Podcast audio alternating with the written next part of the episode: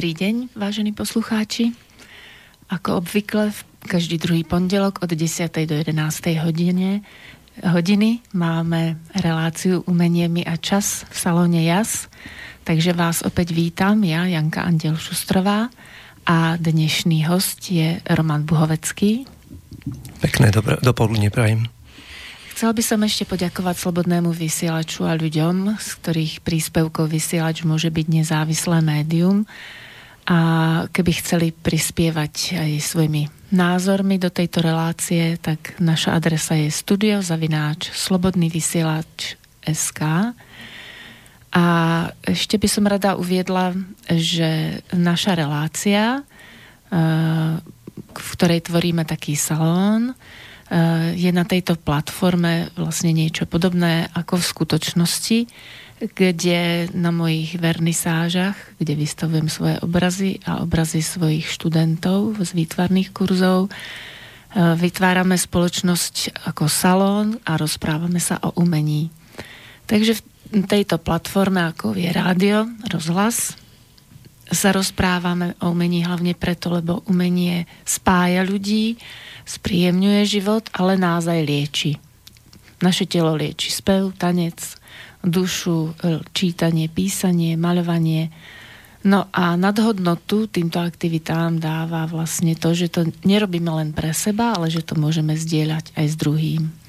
Takže opäť ešte e, vás prosím o vaše príspevky, názory na mailovú adresu studio zavináč slobodnývysielač.sk Daría lo que fuera por volverte a ver. Daría hasta mi vida y mi fusil, mis botas y mi fe.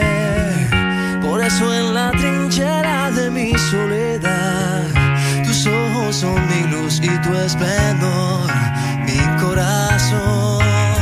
Y si no fuera no podría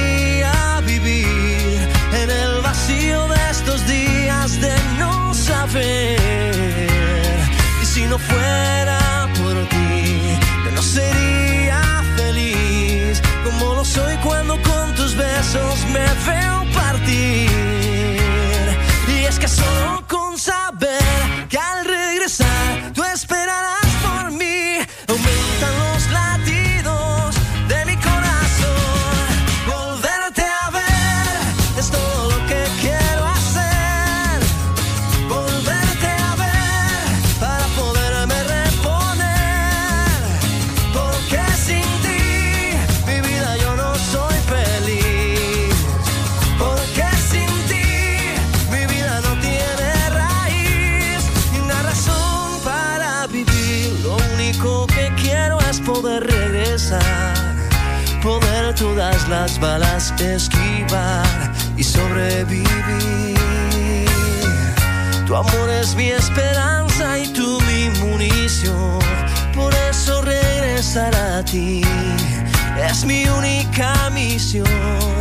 si no fuera por ti, yo no podría vivir en el vacío de estos días de no saber. Y si no fuera yo no sería feliz como lo soy cuando con tus besos me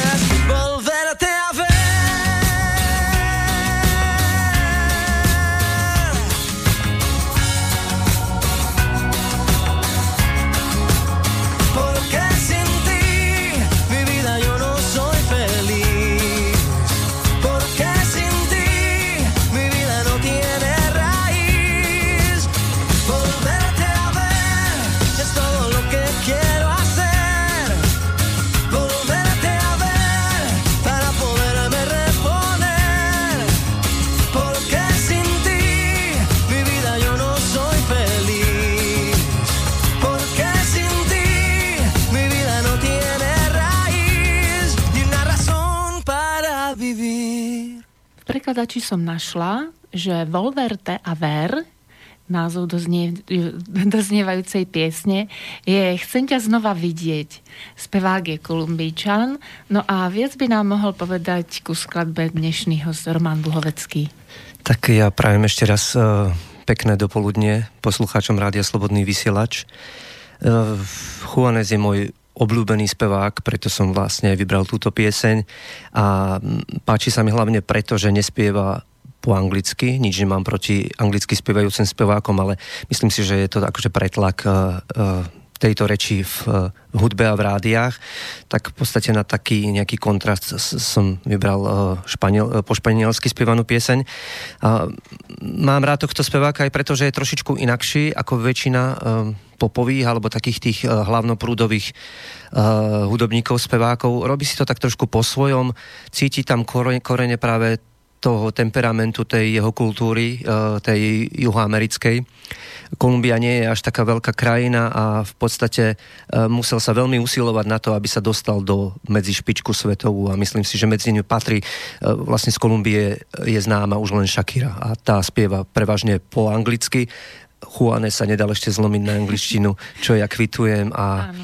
hovorím, cítim z neho radosť, život, chuť do života a mm, myslím, že tá pesnička hovorila sama za seba. A má krásne video, teda, takže Nádherné. doporučujem na YouTube sa pozrieť. Jedno z najkrajších videoklipov, aké som videl k pesničke. Takže to je obľúbená skladba našeho hostia, ktorý sa narodil 2. augusta 1975 v Banskej Bystrici v znamení Leva. A my dvaja sa poznáme z tvojho hudobného vystúpenia so skupinou básnikov Generácia 0. Tam ma zaujal tvoj hlas, jeho farba, tiež zaujímavý spôsob spevu. A ako si sa dostal k tejto skupine básnikov a kto ju tvorí? No, ja som sa dostal k ním asi pred nejakými tromi rokmi. E, ja som mal dosť dlhoročnú pauzu v e, hudbe a v tvorení, e, v tvorení vlastných piesní som uh, bol aktívny niekedy okolo roku 1999 a 2000, kedy sme so skupinou Rockturno aj mali nejaké vystúpenie, aj sme nahrávali v štúdiu 5 pesničiek. Potom sme sa nejako rozišli každý svojim smerom. Ja som potom žil v Bratislave. Tam sa moje hudobné očakávanie nenaplnili. Bol som dosť naivný. A tak som sa oženil, mal som, mám deti dve a vrátil som sa vlastne po rokoch do roku 2009 do Bystrice. A tu je trošku iné uh, to kultúrne zázemie ako v Bratislave. Predsa je to menšie mesto a ľudia sa skôr poznajú. A mm, Vytvárajú také vzťahy. Vytvárajú vzťahy uh-huh. a ešte vtedy v roku 2000 som chodil chvíľku do, do literárneho klubu Litera 2, kde, ktorá vlastne zdru, to je vlastne ako keby taká odnož uh, vedeckej knižnice, alebo tuším literá, hudobného a literárneho múzea v Banskej Bystrici. A v podstate združuje ako keby takých amatérských básnikov, ale niektorých veľmi, veľmi kvalitných a oni vydávajú každoročne zbierku. A ja vlastne som o tých zbierkach vedel a v minulosti, keď som ja stratil inšpiráciu na písanie vlastných textov, tak som siahol po tých zbierkach, našiel som si tam vždy nejakú mm, básničku, ktorá, ktorá e, bola pre mňa vhodná a ktorú som vedel zhudobniť. Pretože ja to robím naopak, nerobím, že najprv hudbu a potom hľadám textára, ale ja to robím v drvivej väčšine to robím tak, že, že ma nejaká báseň osloví, ja cítim nejakým spôsobom tú melódiu a rytmus v tých slovách a z toho potom urobím pesničku. A aby som to skrátil, tak v podstate po, po veľa, veľa rokoch som si zase otvoril uh, jednu z tých zbierok Litera 2 a našiel som tam báseň Tanec tiel, ktorá ma zaujala, ktorá sa mi zdala jednoduchá a pekná a hneď som ju zhudobnil. Zistil som, že to je nejaký Peter Papšo, našiel som si na internete, mal stránku, že to je, že je vysokoškolský učiteľ oslovil som ľudí, ktorí ho mohli poznať a oni povedali, že no jasné, že, že kľudne mu zavolaj, alebo proste máš tam, e, máš tam mail, tak mu napíš. Chvíľku som trošku aj váhal, ale po nejakých pár mesiacoch som mu napísal, on sa mi asi do troch dní ozval, stretli sme sa a vznikla spolupráca krásna, aj ľudská, aj, aj teda uh, robíme pesničky vlastne uh, teraz budem, budem vydávať za chvíľku album a tam má z 12 piesní 5, 5 textov, to znamená, že drvivú väčšinu. A vlastne Peter Papšo je zakladajúcim členom uh, Generácie 0 spolu s Marcelom Pálešom. A sú tam aj iní ľudia, Ľudovit Majer, uh, Marcel Perecár, Janka Olejová, Pavol Korba, uh, Pavol Korba hej. A možno, že v budúcnosti sa bude aj rozrastať. A v podstate je to združenie básnikov, ktoré ide taký, takou vlastnou cestou, neberá až tak veľmi ohľad na to, čo, čo si kritika o tom myslí, snažia sa robiť veci úprimné, poctivé. A takto by som asi to, ku generácii nula. A vlastne oni ma, oni ma vyzvali asi pred dvomi rokmi, aby som s nimi účinkoval, koncertoval a keďže ja robím pesničky na ich texty, vyberám si vlastne piesne, ktor- alebo básne, ktoré sa mi od nich páčia a rezonujú so mňou, s mojim videním sveta. Takže vlastne robím pesničky a oni ma používajú ako hudobného hostia. Áno, tak to je vidieť, že v malom meste predsa len má človek väčšiu šancu, lebo v tom umení, kde ide hlavne aj o seba vyjadrenie, tak je to vždy lepšia pôda na vznik nových zaujímavých e, umeleckých formácií. No a nasleduje taká obligátna otázka v našej relácii. E, čo ťa inšpirovalo k tvojim začiatkom úplne? Teraz si hovoril, že to boli tie básne, no ale niečo úplne, ešte ako si bol dieťa, či mm. máš nejaký zaujímavý príbeh? Tak myslím, že tých príbehov je viacej. Ja som bol vždy taký, akože taký mm, svojský, taký, že som šiel ako keby vlastnou cestou, čo veľakrát mi dávala väčšina ľudí pocítiť, že, že sa im to moc akože nepozdáva, že by som mal byť teda ako je väčšina a ja som to aj skúšal, mi to moc nešlo. Ale v podstate um, hudbu som mal rád um, od malička, odjak živa.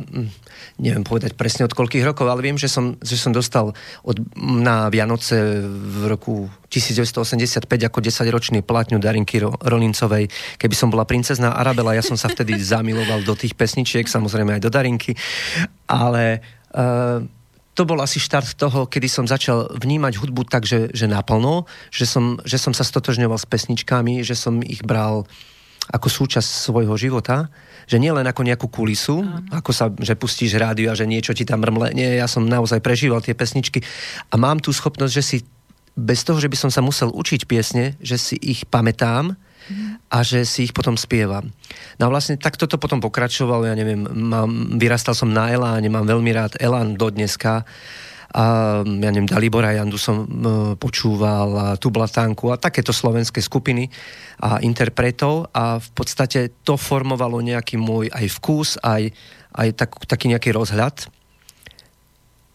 A vlastne, aby som odpovedal na tvoju otázku, že ako som sa dostal ku svojim hudobným začiatkom, vlastne toto boli moje hudobné začiatky, Áno. lebo to bola živná pôda na to, aby som sa formoval uh, to vnímanie hudobné. A potom, keď som začal v puberte hrať na gitare, pretože aj moji kamaráti hrali na gitare, tak som to chcel vyskúšať, tak e, nejaké základné, jednoduché akordy som sa naučila a hrali sme pesničky, čo, čo, čo boli známe na tri akordy v veľmi jednoduchej verzii, ale už, už, už ma to lákalo, že, že samozrejme ako keby sa vyrovnať aj tým kamarátom, ale aj sa realizovať tá, tá sebarealizácia vlastne je u mňa dosť podstatná. Vlastne tá, som si uvedomil, že hudba je niečo, čím sa viem vyjadrovať. Ja som chodil vlastne 6 rokov na vytvárnu, od, od 5 rokov až po nejakých teda 12 som chodil na vytvárnu a som zistil v tom, v tom období 12 ročný, že hudba je oveľa lepší spôsob, ako sa viem ja vyjadrovať. Áno, je to pre teba také prirodzenejšie. A ešte by som sa chcela spýtať, ty si hovoril o takej zaujímavej príhode, keď uh, si bol tak očarený skupinou Elán a chystal si sa na jej koncert.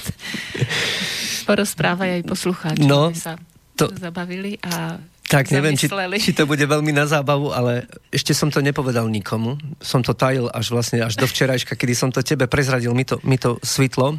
To sa stalo, keď som mal asi 15 rokov, to som bol prvák na strednej škole a tak veľmi som mal rád skupinu Elán, že keď som išiel na koncert aj s kamarátom tu v Bystrici uh, na, amfiteáter. na amfiteáter, tak vlastne e, sme išli z Podlavic, vystúpili sme v parku z autobusu. Tak veľmi som sa tešil na ten, na ten koncert, že som sa nepozeral, že či idú auta, vybehol som a auto do mňa narazilo. Možno, že nie vo veľkej rýchlosti, ale predsa odletel som pár metrov a narazilo mi do nohy toto keby vedeli moji rodičia, tak akože eh, hneď sa zlaknú, ale som, som to nikomu nepovedal. Ten, ten šofer dostal šok a hovorí, že, že odveziem vás do nemocnice. Hovorím, nie, ja musím ísť na koncert. ja, ne, ja nemôžem ísť do nemocnice. Láska k hudbe. Láska k hudbe a vlastne uh, kto nepozná Bystricu a nevie, ako sa ide na amfik, tak tam je dosť strmý kopec. A normálnym krokom uh, to za 5 minút sa dá vyšlapať. No mne to trvalo asi pol hodinu ale akože chuť veľká to prekonať a v podstate uh, taký malý zázrak sa stal, že, že uh, nie len, že sa nikto o tom nedozvedel, ale vlastne do pár dní, do pár dní tá bolesť odišla a v podstate bola to len nejaká pohmoždenina alebo teda nejaké udretie. No, ako, asi všetci anieli pri mne stáli vtedy. No. Ale to som chcel ako obraz ukázať, že ako veľmi mám rád hudbu. Áno, tak e, vlastne je to taká trochu nápoveda na to, že si bol chvíľu vyššie ako vtáky, lebo to je názov pesničky, ktorú si pustíme a ktorú spievaš spolu s Monikou Tukovou.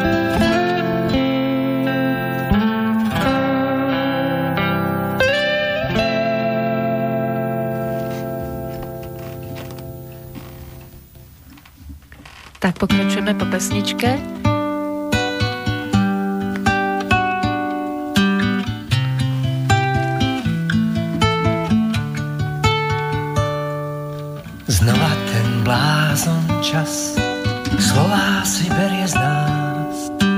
Ale ty necháva nedopovedané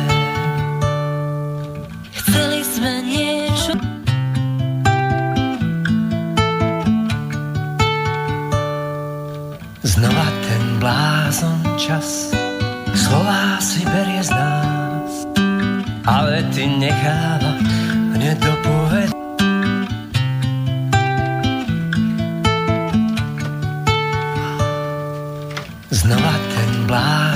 čas slová si berie z nás, ale ty necháva nedopovedané.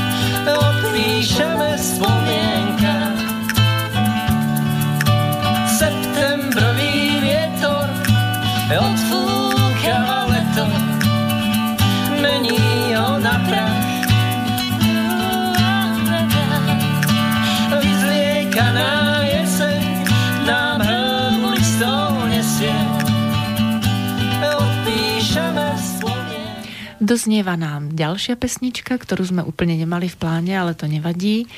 Dôležité je, že to bola opäť Monika Tuková a náš dneš, dnešný host Roman Buhovecký. Tá prvá pieseň bola chvíľu vyššie ako vtáky. Ako vznikla táto pesnička? Kto napísal slova a ako si si vyberal speváčku? Nám porozpráva. Mhm.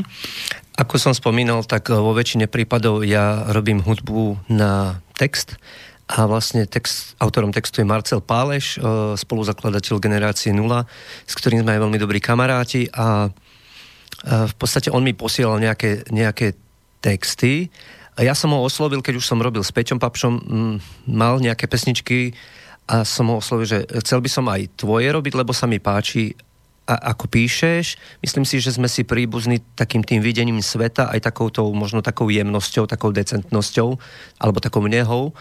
A v podstate chcel som to skúsiť, teda nie každý básnik je, je dobrý textár. E, v podstate je to trošku iná kategória, lebo tam človek musí mať aj nejaké muzikantské cítenie, aby tie slova písal s nejakou, aj s nejakým rytmom, aj teda e, musia byť tam dodržané nejaké, nejaké opakovačky alebo proste nejaké variácie. E, stalo sa mi, že mi aj posielali e, básne a to sa v podstate nedalo zhudobniť, lebo by každá strofa bola iná úplne. A Marcel mi poslal už nepamätám presne koľko básne, ale viac, možno 20 alebo tak. A v podstate vybral som si hneď túto ako prvú, pretože ma oslovilo uh, ľahkosť tej, to, tej témy. A vlastne tá téma je krásna, je taká nadčasová, že, že ľudia závidia vtákom, že môžu voľne lietať a nemusia sa naháňať, nemusí, nemajú starosti, nemusia zarábať peniaze a podobné veci. A že v podstate, že, že ja túžim len tak ležať v tráve a pozerať na oblohu a, a len tak byť. A to je niečo, s čím sa fakt viem stotožniť. A, Občas. U, a už roky sa o to snažím a ešte sa mi to nepodarilo. A v podstate je to tak, také, taká vízia toho, že, že ako by som chcel, aby, aby, vyzeral, aby vyzeral pekný život. Samozrejme nie len toto, ale, Áno, ale taký, taký pocit takého bezpečia a takej, takej stability. A tá pieseň nevznikala až tak ľahko, ako možno pôsobí. Uh, bol to pre mňa uh, dosť veľký oriešok, ale myslím si, že o to vydarenejší výsledok z, to, z toho je. A vlastne to bol štart uh, ďalšej spolupráce, lebo Marcel počul túto pieseň potom až na ďalšom vystúpení Generácie 0 a bol prekvapený a hneď mi ponúkol, že počuje, že, že ja mám kamaráta, ktorý má štúdio a pôjdeme hneď to nahrať a, a správame to ako duet. Ja mám kamarátku, kolegyňu, ktorá ktorá dosť dobre spieva, už v minulosti uh, spievala a spievala gospel a tuším, oni sa aj umiestnili v nejakej um, hitparáde gospelovej a dosť vysoko na to, že boli v podstate ona so sestrou, Monika, už ne, nepamätám si meno, ako sa volá jej sestra, ale veľmi pekná pesnička, um, tuším Tichý vietor, aj na YouTube sa to dá dohľadať. A bol som veľmi milo prekvapený, ako dobre spieva, ako pekne pôsobí v tom klipe, takže som veľmi privítal to stretnutie, hoci som ešte nevedel, že ako bude vyzerať ten, ten duet, toto by mal byť duet, ale keď potom premostíme na tú ďalšiu pieseň, ktorá sa nám spustila automaticky, tak v jesenom ráme to už bolo cielené. To už bolo cielené, že Marcel mi poslal text a povedal, toto by mohol byť duet s Monikou. Takže tá prvá chvíľu vyššie vtáky, to bol taký pokus a myslím si, že celkom aj vyšiel. Áno. Príjemná pesnička, tak aj, aj e, na YouTube som sa pozerala na videoklip, takže na mňa to pôsobilo tak veľmi príjemne. Presne ako hovorí, že je to také nežné. No a... e, Keď si spomínala, prepáč, keď si spomínala, že hudba alebo umenie by malo liečiť, tak pár ľudí mi napísalo, že keď mali ťažkú chvíľku a počuli túto pesničku, že ich preliečila. Áno, ja si myslím, že podobne som počula o niekom, že sa presmial z choroby, že si púšťal toľkokrát také komédie človek, ktorý bol chorý, že sa povzniesol nad to. Takže podobne ako filmy, tak aj pesničky nám pomáhajú prekonávať ťažké chvíľ, vyrovnať sa s nimi, nenechať sa stiahnuť dole. A preto sa aj ľudia stretávajú na takých rôznych akciách. A my sme boli spolu na vernisáži v Nitre, kde nás pozvala uh, Henrietka Rojková. Ona tam má krásnu galériu v cukrárni. A tam si bol pozvaný ako umelec hudobník. No a čo sa uh, udialo ešte zaujímavé na tej vernisáži? No samozrejme, že tá vernisáž bola krásna, bola pompézna, v podstate to bol ako keby iný, iný level alebo iná kategória toho, kde som predtým hrával. Tuším, tam asi okolo 100 ľudí bolo. Aj veľký, krásny priestor, hm, veľa u tých vystavujúcich umelcov tam bolo.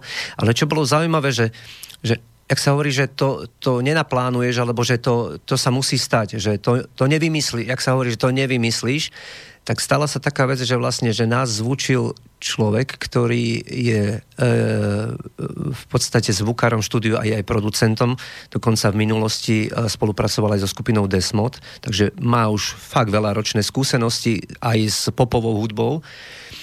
A on mi povedal takú zaujímavú vec, že tie tvoje pesničky sú kvalitný materiál. To, to ma akože zaskočilo v prvom rade, že čo tým chce povedať, teda, ale ako bola to svojím spôsobom pochvála a povedal, že oplatilo by sa s nimi niečo robiť.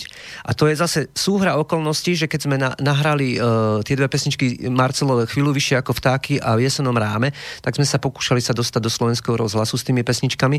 A síce pesničky sa im páčili, ale mali nejaké výhrady, že ešte tomu niečo chýba, že ešte by to malo byť s kapelou, ešte by tam malo byť spravené aranžma a tak. A my sme boli z toho takí sklamaní, že tak akože niečo sme ponúkli, teraz, že nie je to dosť dobré, alebo tak, ale to bolo vlastne ďalší krok k tomu, aby som sa posunul aj ako muzikant, Áno. že v podstate v správnu chvíľu, na správnom mieste prišiel človek, ktorý ma vedel posunúť ďalej a stalo sa to, že sme sa dohodli, že ideme nahrávať album. A to bolo skoro, skoro neplánovanie, to bolo v podstate, ja som si to nepripravoval, ale len tak povedal, že keď chceš, tak sa príď pozrieť do štúdia tak zo zvedavosti som prišiel a už keď som šiel do toho štúdia, tak hlava mi hovorila, že no dobre, no tak ja sa idem pozrieť do štúdia, ale nie len preto, aby som vedel, ako vyzerá štúdio, ale akú prácu on robí. Pustil mi nejaké nahrávky, páčili sa mi. A som mňa hneď vyletelo, no dobre, no tak, tak ideme robiť album. On, no jasne, ideme robiť album. No a ako si to predstavuješ? A v podstate, že teraz ako zoženieme muzikantov, to sa nestaraj. To, ja si zoženiem muzikantov. Takže vlastne stalo sa niečo, čo som neočakával, neplánoval, že mne dali vlastne v slovenskom rozhlase ako keby podmienku, že musí to byť zaranžované, musí tam byť akože všetky nástroje, bicie, a neviem, basa, klavír. A kde ja idem teraz háňať muzikantov a, a koho nahovoriť?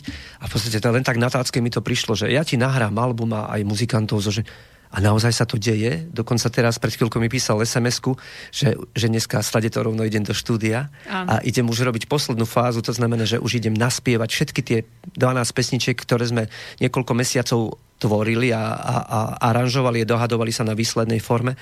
No, to nevymyslíš. To, to proste... Bohu, alebo... Tak, to, zaži- to život zariadil toto. no, lebo sa hovorí, že šťastie pre pripraveným. Hmm. Takže človek e, nemá zúfať, má stále tvoriť. Ja to poznám tiež aj podľa seba.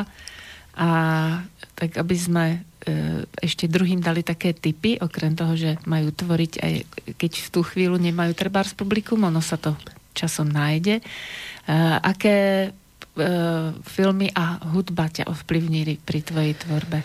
Čo no, si te... doporučil poslucháčom? Uh-huh. Ten výber je, myslím si, dosť široký a teraz nebudem teda... Uh, nie, že loviť v pamäti, to by som si spomenul, ale ako nechcem zahlcovať poslucháčov um, nejakými e, všestrannými typmi, ale ja som robil v tomto uh, rádiu nejaké relácie, jedna z nich bola aj filmový klub SV a tam sú typy. Keby niekto veľmi chcel, tak si to môže dohľadať, ale mám svoje, svoj rebríček, dajme tomu, že 10 najobľúbenejších a medzi moje najobľúbenejšie filmy napríklad patrí, patrí Stratené v preklade alebo Dievča na moste.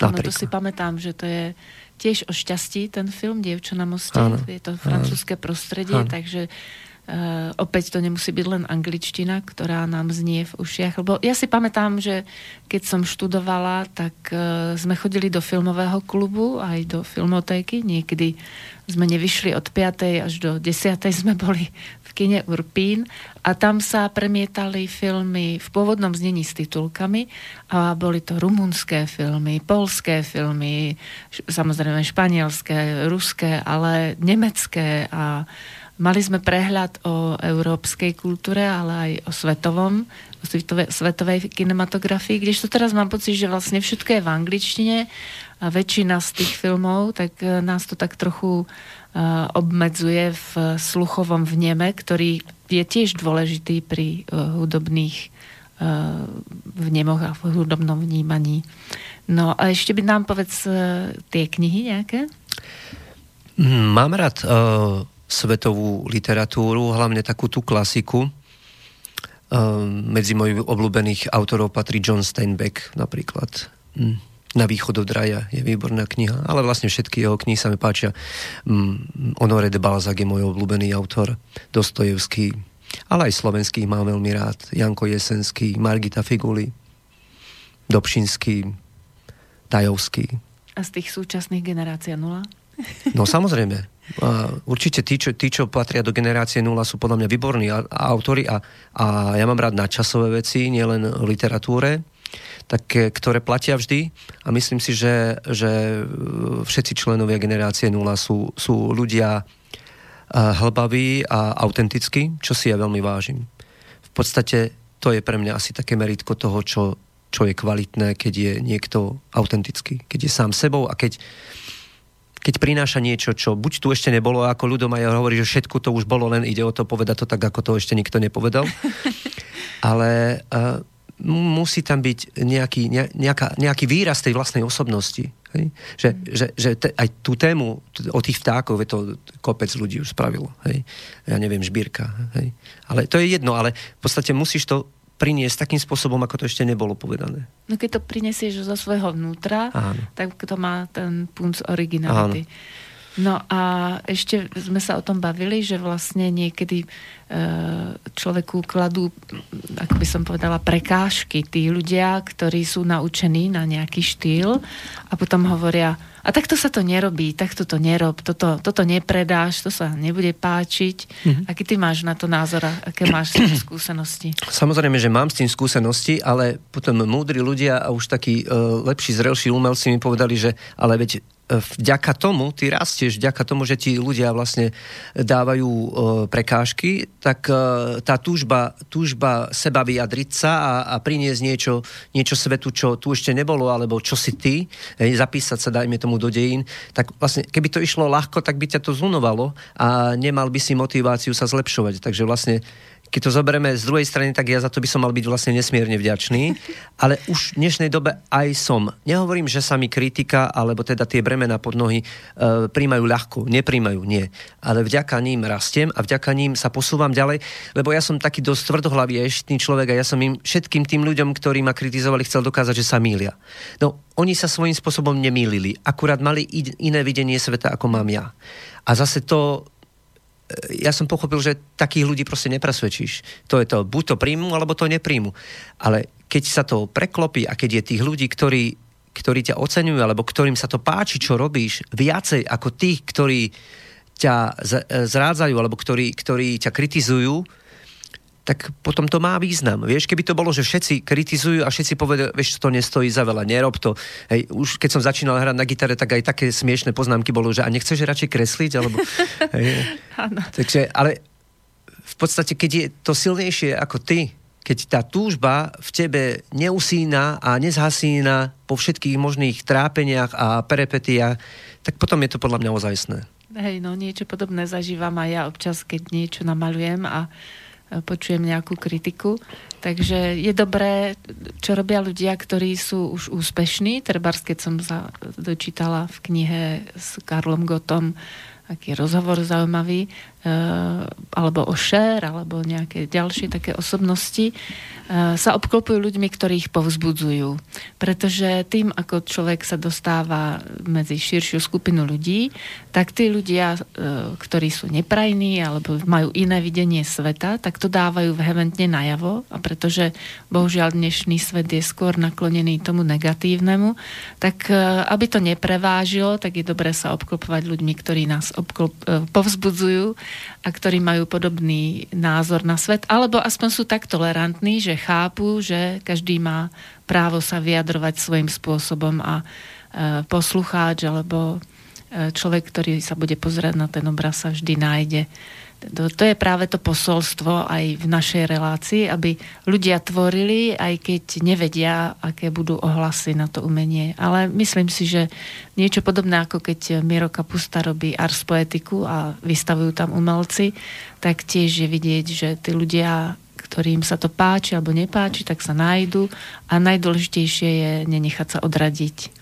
Mhm. V podstate ono ani nie je možné, aby sa človek zavďačil alebo zapáčil každému a je dôležité u toho umelca, aby si hľadal svoju vlastnú tvár a svoje vlastné uh, aj cestu, ale aj svoje vlastné vyjadrenie a uh, v podstate niektoré veci, niektoré veci sa chápu až po, po mnohých rokoch, až po desiatkách, niekedy stovkách rokoch. Ja mám rád veľmi životopisy a, a čítal som nedávno životopis Van Gogha, úžasná kniha, úžasný príbeh, e, skvelý maliar, nadčasový a jeho, jeho súčasníci to nechápali. Jednoducho mali, kritizovali techniku, kritizovali, že sa to tak nerobí, že, že proste nech sa radšej na to vykašle a v podstate on mal ešte existenčnú krízu celoživotnú, že, že ho živil brát a bol závislý na tom, čo a vlastne nikdy nepredal žiaden obraz, tuším jeden a i to len omylom. A dneska sa jeho obrazy predávajú za milióny dolárov. Ale prečo? Hej, prečo? Prečo je taký známy? Prečo je taký významný? No pretože bol niečím iný ako ostatní. Pretože nikoho nekopíroval. Vynašil svoj vlastný štýl. Ako zaplatil za to draho, ale je to proste jedinečnosť, to je originalita. Takže to, čo sa cení v skutočnosti, je nebyť ako ostatný, ale priniesť niečo, niečo iné, čo tu buď nebolo, alebo priniesť to takým spôsobom, ako ako to tu ešte nebolo. Áno, ja si myslím, že tam bola práve tá opravdovosť toho jeho cítenia, vnímania a tá energia, ktorú ľudia začínajú vnímať a počase vlastne sa stávajú impresionisti. V dnešnej dobe to vnímam tak, že zase je to protiváha tomu technickému a súvisí to s tým vnímaním, mm. že mhm. pokiaľ človek uh, ustrnie na úrovni záhradného trpaslíka, teraz nič proti trpaslíkom záhradným, ale uh, nejde ďalej v, t- v tom vnímaní toho krásneho, no tak potom naozaj uh, môže povedať akurát páči sa mi, nepáči sa mi. Ale keď sa naučí vnímať, rozvíjať to v sebe, uh, učiť sa počúvať aj tých druhých a vlastne si nájsť čas na takéto vnímanie, tak uh, to je potom to dôležité a dokáže prijať aj tej nové veci. To si mi pripomenula, keď som počúval rozhovor napríklad so, so spevákom zo skupiny Krištof alebo s Janou Kiršner a keď oni sa pokúšali preraziť sa vo svete, hej, Krištof dostal ponuku nahrávať v Amerike od nejakého amerického producenta a keď sa bavili o tom, že či budú spievať v češtine alebo v angličtine, no tak mu povedal, prosím ťa, veď ale kto by ťa, kto by chcel počúvať proste taký kapiely v Amerike milión 500, tak a prečo, čím, čím by ste vynikli? Však musíte spievať v češtine, lebo, lebo týmto je zaujímavé.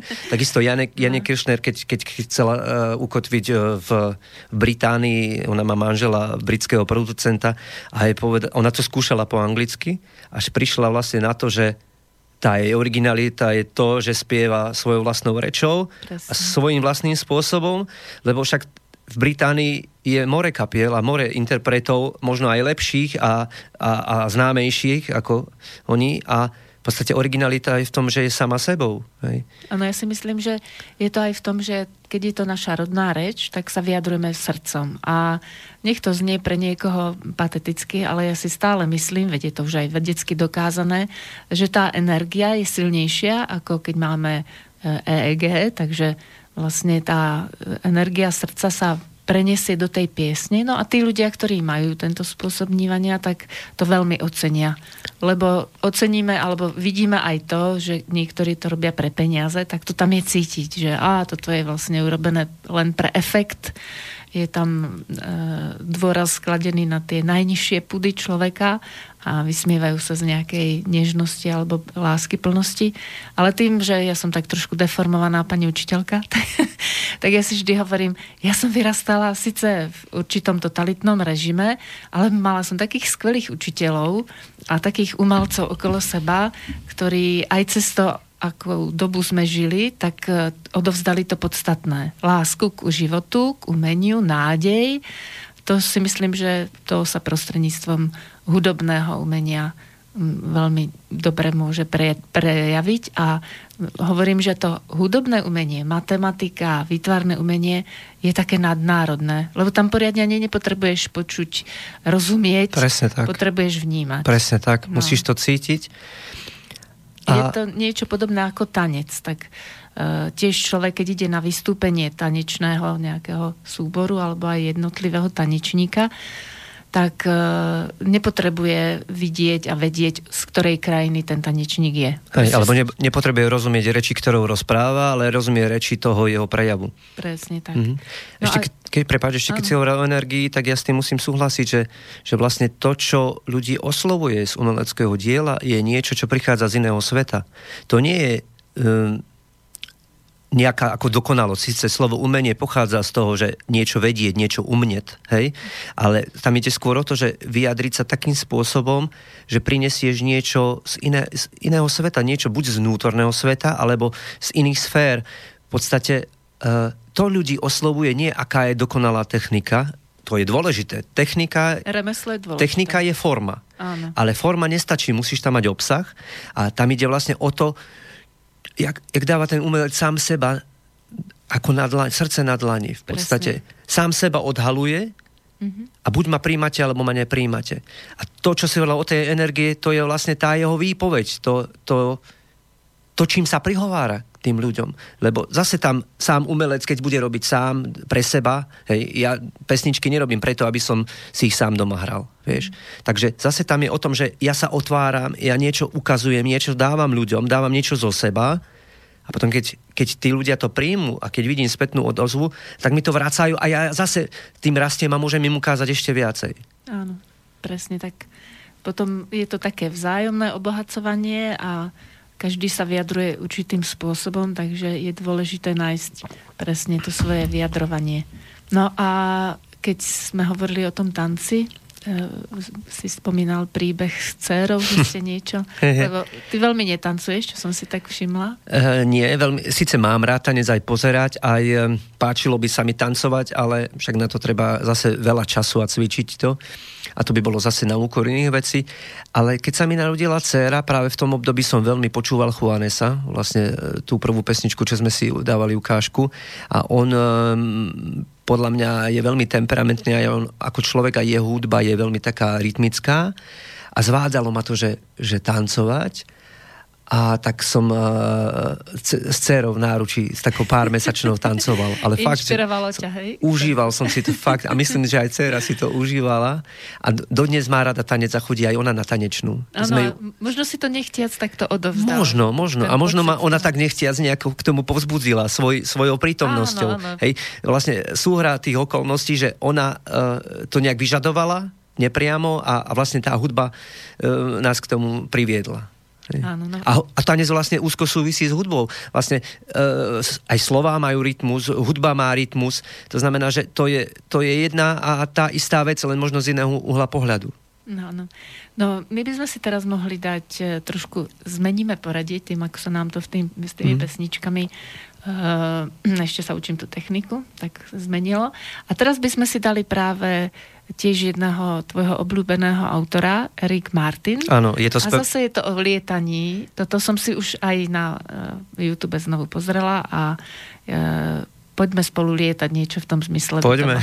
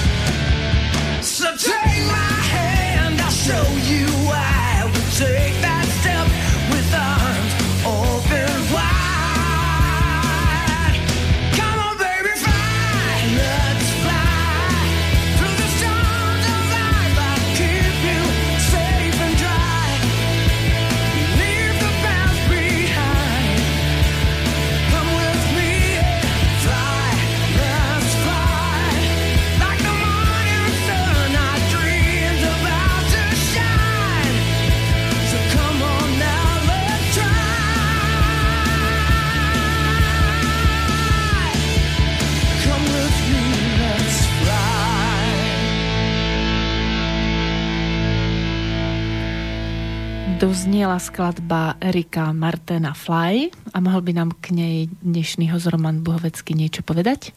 Mohol, samozrejme. E, je to môj obľúbený spevák, nie len preto, že má veľmi zaujímavý hlas a prejav. Je to vlastne spevák skupiny Mr. Big, ktorá na Slovensku možno sa zapísala pesničkou To Be With You v 90. rokoch a v podstate hrajú rokovú muziku čo mi je blízke, ale páči sa mi, hovorím, jeho hlas, jeho prejav, jeho osobnosť. Videl som, keď bol v Čechách, tak uh, so superstaristkou Gabrielou Gunčikou robili taký klubový koncert, no ja som bol nadšený, že s jednou gitarou proste zahral taký koncert, plná sála ho bolo, nebolo tam veľa, veľa divákov, ale taká energia išla z neho, taká radosť zo života.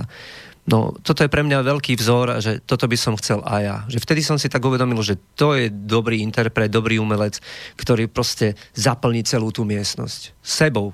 Že to je, to je tá energia, o ktorej si spomínal. Áno, preto som aj ja chcela, aby si prišiel na tú vernisáž, čo máme teraz v piatok s gitarou, lebo si hovoril pôvodne, že by si tam mal nejaký uh, iný žáner vybraný, alebo niečo iné, nejakú Eh, podmas v tom hovorí? Je, ty myslíš podklady vlastne to, to, k tomu CD, čo sú už hotové podklady, tak to si myslel. Mhm.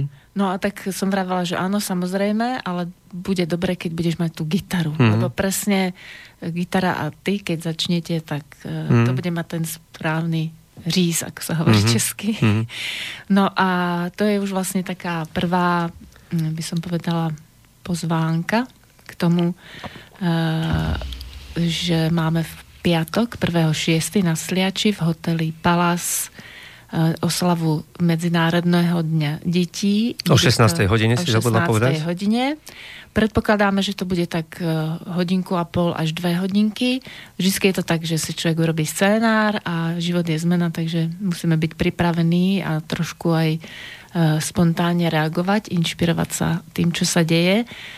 No a ako to už na týchto vernisážach býva, nie je to len e, vernisáž o výstave obrazov, ktoré pochádzajú z môjho ateliéru priamo odo mňa, ale aj od mojich študentov, čo chodia na individuálne výtvarné kurzy, ale aj od detí a ľudí, s ktorými pracujem ako lektorka. No samozrejme, že tam bude hudba, lebo to je práve tá platforma, o ktorej som hovorila, že spája ľudí a povznáša ľudí. Takže okrem Romana tam bude spievať aj Sonia Kopčanová, bude tam spievať Libuška Mažgutová a tanec nám bude zastupovať skupina z Brezna, Tančekovo a ešte dáme priestor aj deťom z Domu Svetej Alžbety z krízového centra, kde budú vystupovať pod vedením jednej z, z žien, ktoré sú v tomto centre. Takže máte sa na čo tešiť, keď e, dáte prednosť takému komornejšiemu predstaveniu v hoteli Palace, tak ste vítaní. A ešte by sme tak v závere, čo máme pár minút, sa mohli vrátiť k tomu albumu, ktoré teraz Roman e, natáča. E, lebo si hovoril, že to bude mať trošku iný charakter, ako som spomenula, že už to nebude len gitara, ty a prípadne speváčka, ale už to bude mať niečo navyše, tak skús mm. nám povedať k tomu pár slov. No ako poslucháči mohli počuť vlastne tie dve pesničky chvíľu vyššie ako vtáky a v jesenom ráme, to som v podstate spravil celé sám, som si to aj nahral, aj vlastne zaspieval, aj zaranžoval sám. To bol taký ako jemný pokus o aranžma, ale keďže sa ma ujali profesionáli, tak oni robia profesionálne aranžma tak, ako naozaj sa to robí. V tomto prípade to má význam, že urobí to tak, ako sa to robí, keďže máme aj ambíciu, aby to hralo sa v rádiách a tak sme to rozpravili tak trošičku viacej popovo.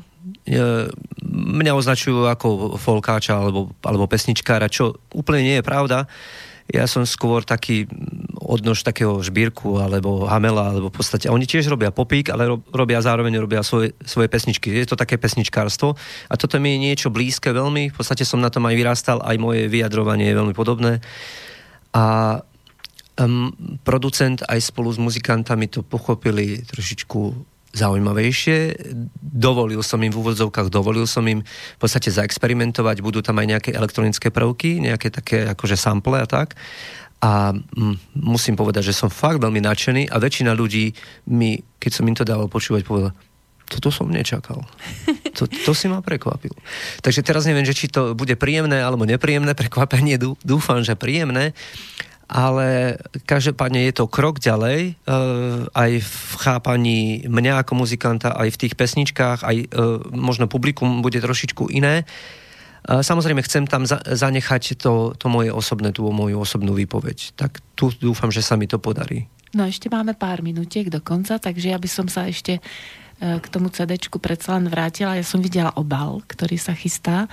Tam je to diel nejakého týmu, myslím, že tam nebol jeden fotograf. Uh, áno, áno. Uh, portrét vlastne mňa v ateliéri fotil Ivan Levický a obálku mi uh, robí spolupráci so svojou ženou uh, Miro Trimaj, čo je podľa mňa veľmi kvalitný a veľmi známy, známy fotograf bystrický, ale myslím si, že európsky v európskom meradle podľa mňa špička a vyhráva rôzne prestížne ceny v Taliansku a v Európe. Um, Takže Miro Trimaj, a kto tam ešte? E, jeho manželka Anna, Anna Mono, m, ktorá je ruského pôvodu, mi vlastne robí grafiku a, a veľmi sa na to teším. Ešte definitívna verzia ešte nie je, ale videl som tú predbežnú a som veľmi nadšený, fakt ako klobúk dolu. Tak to som rada, to už boli posledné slová nášho hostia. Moje posledné slová budú poďakovaním nielen slobodnému vysielaču, ale aj práve Romanovi, že prišiel do štúdia, pomohol mi trochu s technikou. Urobili sme trochu reklamu dobrej veci, si myslím, aby sa nám lepšie žilo a prekonávalo ťažkosti, tak máme na to umenie. A keby ste chceli nám niečo napísať, tak na mailovú adresu studio zavináč slobodnývysielač.sk Dovidenia a do počutia. Dovidenia, ďakujem za pozvanie.